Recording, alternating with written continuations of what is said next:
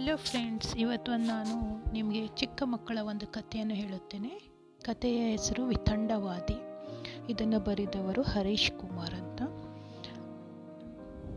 ಒಮ್ಮೆ ಒಬ್ಬ ಶಿಷ್ಯ ಗುರುವಿನ ಬಳಿಗೆ ಬಂದು ವಿಷಯವೊಂದರ ಬಗ್ಗೆ ಅನಾವಶ್ಯಕವಾಗಿ ವಾದ ಕೇಳಿದ.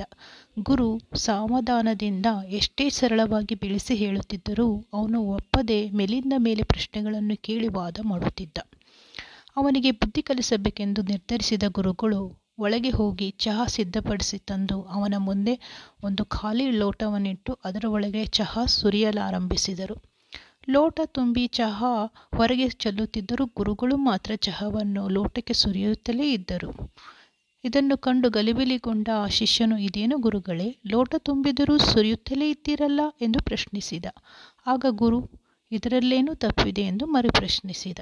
ಅದಕ್ಕೆ ಆ ಶಿಷ್ಯನು, ತುಂಬಿರುವ ಲೋಟ ಖಾಲಿ ಮಾಡದ ಹೊರತು ಚಹಾ ಹೇಗೆ ಪುನಃ ಲೋಟ ಒಳಗೆ ಹೋದಿತು? ಎಂದು ಕೇಳಿದ. ಅದಕ್ಕೆ, ಗುರು, ನೀನು ಅಷ್ಟೇ, ಆ ಚಹಾ ಲೋಟದಂತೆಯೇ ಆಗಿದ್ದೀಯ? ನಿನ್ನದೇ ಅಭಿಪ್ರಾಯ, ಆಲೋಚನೆಗಳಿಂದ ತುಂಬಿ ಹೋಗಿದ್ದೀಯ? ಹಾಗಾಗಿ ನಾನು ಹೇಳುವುದು ನಿನ್ನ ತಲೆಯೊಳಗೆ ಉಳಿಯುವುದಿಲ್ಲ.